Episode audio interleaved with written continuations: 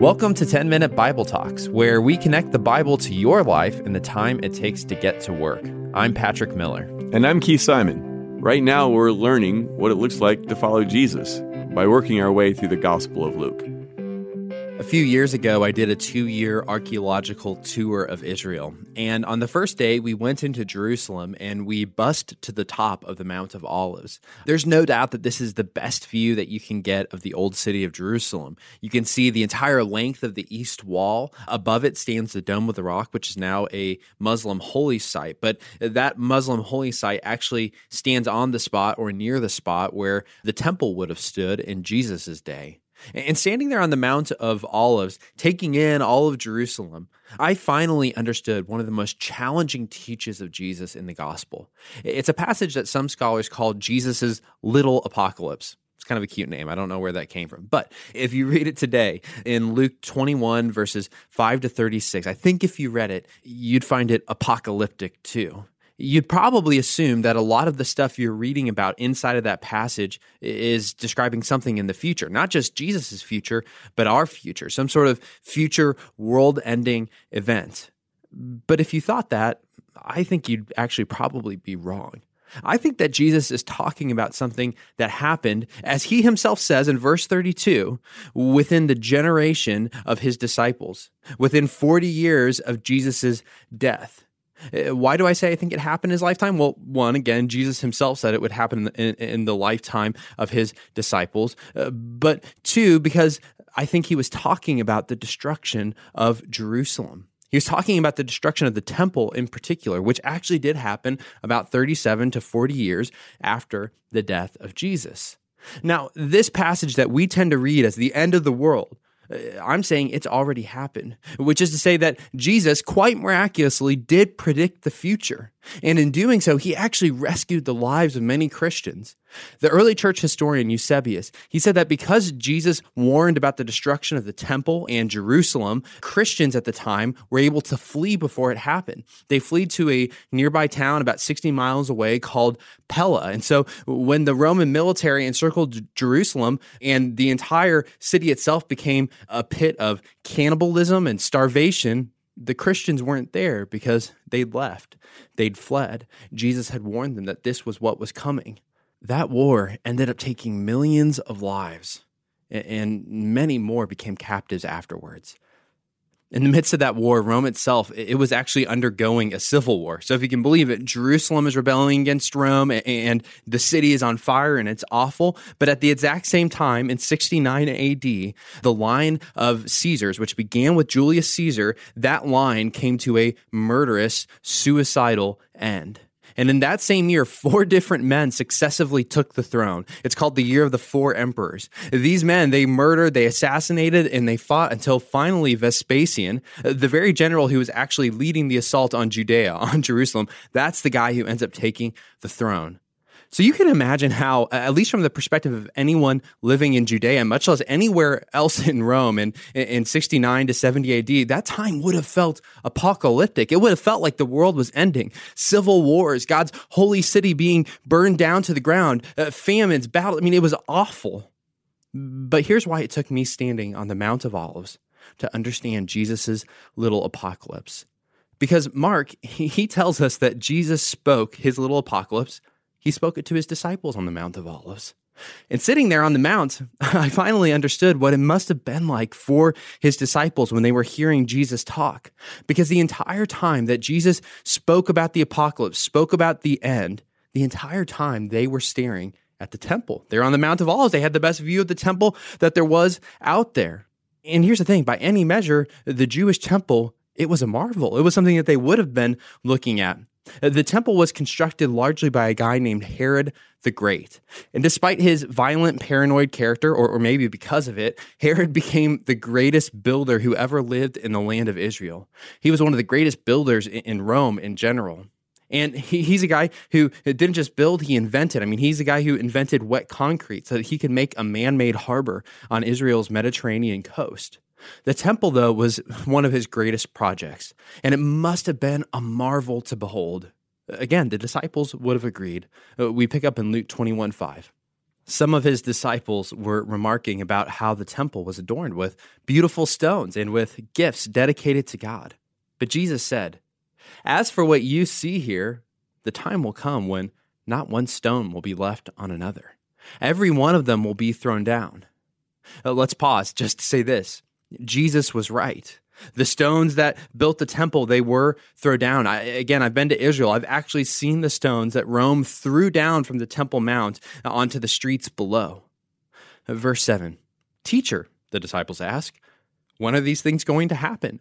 And what will be the sign that they are about to take place?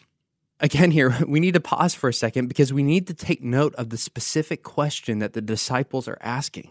The disciples are not asking about the end of the world. Honestly, I don't think that's a question they ever would have asked. That's not how ancient Jews thought. They didn't think that there was going to be an end of this world, and the Bible never talks about an end to this world. No, the question they're asking is when will these things, namely the temple being destroyed and Jerusalem falling, when will these things happen? And I think they understood this. They understood that when the temple and its political authority fell, that Jesus himself would be the one who would ultimately be vindicated as king. That's part of why they want to know, because the temple was a symbol of kingdom, it was a symbol of authority. And Jesus seems to be saying, No, I'm the new temple. I'm that new symbol. And so they're saying, When does that happen? When do you become king? How does it all fit together? Check out how Jesus replies Watch out that you are not deceived. For many will come in my name, claiming, I am he, and the time is near. Don't follow them. When you hear of wars and uprisings, don't be frightened. These things must happen first, but the end, the end of the temple, will not come right away. Uh, so, first here, Jesus is warning them of false teachers and false messiahs. You know, these are the charlatans who want to capitalize on catastrophe. You know, they're going to try and get your credit card number or build a following because people are scared. And during the Jewish revolt in AD 70, guess what happened? There were people who claimed to be messiahs, claimed to be the ones who would rescue God's people. And what ended up happening? They all died, and so did everyone following them. Luke 21:10. Then he said to them, Nation will rise up against nation and kingdom against kingdom. There will be great earthquakes, famines, and pestilences in various places, and fearful events, and great signs from heaven. Now, again, you just have to know this. War actually does characterize the time between Jesus' death and the fall of the temple. There was a huge earthquake in Judea in, in AD 60. It was one of the most devastating that had ever happened. Eh, but Jesus is saying, look, these events, the famines, all these things that happen, these are pointing towards the end, which I am speaking. And what's that end? It's the end of Jerusalem, the end of the temple. Luke 21 12. But before all this, they will seize you, my disciples, and persecute you. They will hand you over to synagogues and put you in prison, and you will be brought before kings and governors, and all on account of my name. Now let's pause here. Today, let's say this was talking about something that happened in our future. Parts of this just don't make sense. Disciples wouldn't expect to be brought in before synagogue leaders today. That just seems nonsensical. But it made a lot of sense in Jesus' day. And in fact, that's exactly what happens in the book of Acts. The disciples are brought where? In front of the synagogue leaders because they were all Jews. And this is how Jews at the time were dealing with their inner Jewish issues that circled around Jesus. Verse 13, and so you will bear testimony to me but make up your minds not to worry beforehand about how you will defend yourselves. For I will give you words and wisdom that none of your adversaries will be able to resist or contradict. You will be betrayed, even by parents, brothers and sisters, relatives and friends, and they will put some of you to death. Everyone will hate you because of me, but not a hair of your head will perish. Stand firm, and you will win life. Again, Jesus is talking about events that the book of Acts say take place in the lives of the disciples. And he says, and not a hair of your head will perish. What he doesn't mean is that people won't die. He's clearly said some people are going to die. But in the end, their life, their ultimate resurrected life, that won't be taken away. As he says, stand firm and you will win life. Luke 21 20. When you see Jerusalem being surrounded by armies, Again, we know this happened. the Roman army surrounded Jerusalem. Then you will know that its desolation is near. Then let those who are in Judea flee to the mountains. Uh, let those in the city get out, and let those in the country not enter the city. For this is the time of the punishment and fulfillment of all that has been written. How dreadful it will be in those days for pregnant women and nursing mothers. There will be great distress in the land and wrath against people They will fall by the sword and will be taken as prisoners to all the nations. Jerusalem will be trampled on by the Gentiles until the time of the Gentiles are fulfilled. There will be signs in the sun and moon and stars. On earth, every nation will be in anguish and perplexity at the roaring and the tossing of the sea. People will faint from terror, apprehensive of what's coming on the world, for the heavenly bodies will be shaken. Now, when we read the first half and it's talking about Rome sacking and destroying Jerusalem, that language makes sense to us. That sounds like an army defeating a city. But the second half here, with these signs in the sky and uh, the sun being blotted out and the heavenly bodies shaking, what is that talking about? Well, again, we, we tend to assume, well, that must be the end of the world. But that's not what it is at all. Jesus is actually quoting from Isaiah 13. And in Isaiah 13, the prophet is describing the fall of Babylon. But get this when Babylon fell to the Persian army, it fell without a war. It fell without a fight. They literally opened the gates to the Persian emperor. He walks in and takes the city. And yet, Isaiah describes it as though the heavens are ripping open and, and the heavenly bodies are shaking. He, he describes it using cataclysmic language. Why? Because Isaiah is trying to say this event, Babylon falling, is significant. It is significant in the story of God's plan for the world. And the Bible does this all the time. They use cataclysmic language to describe significant events, to highlight their significance, not to describe what will literally happen. And by the way, we do this today too, don't we? You can say that someone won by a landslide, but you don't literally mean that a landslide caused them to win. We can say that an event is earth shattering, but we don't mean that the earth has literally shattered into pieces. Here's the bigger picture Uh, Jesus is describing Jerusalem's fall, and he's doing it. Here's the interesting part he's doing it using the language that Isaiah uses to describe Babylon. In other words, he's saying that Jerusalem has become Babylon. Jerusalem has become the quintessential pagan city living in absolute rebellion to God. And he says that its fall, its destruction under the hands of Rome, it's a significant event in God's big redemptive plan and purposes for the world. Now, if you know your Bible really well, you know what happens after the fall of Babylon. Every prophet agrees. Once Babylon falls, what happens? The exiles come out of Babylon. And what happens after that? God reigns as king.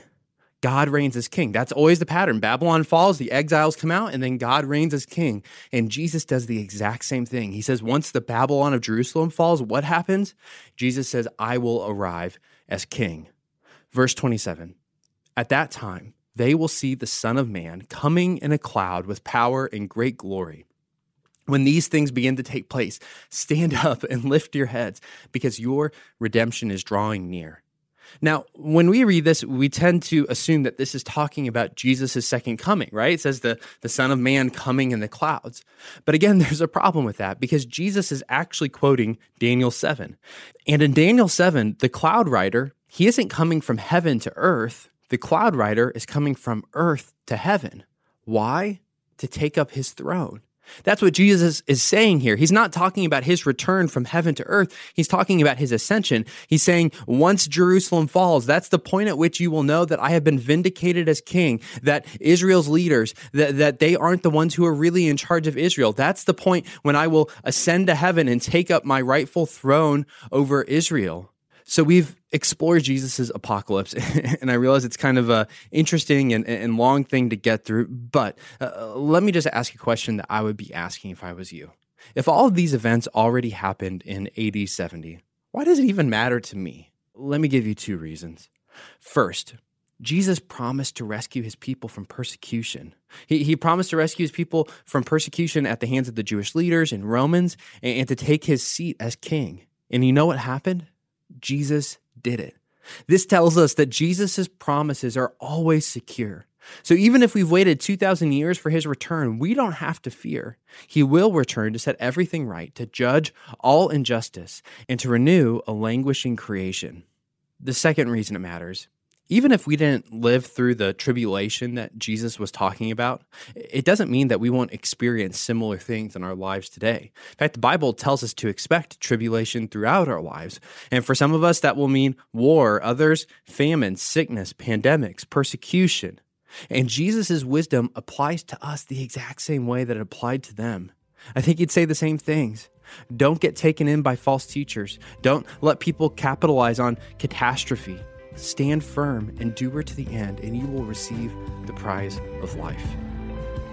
Thanks for listening. If you've enjoyed this content, please subscribe and give us a rating. That helps other people find this podcast more easily. Also, ask yourself who could you share this podcast with? Texting an episode to a friend or a family member is a great way to help them grow spiritually. If you want to go deeper, check out our show notes for book recommendations.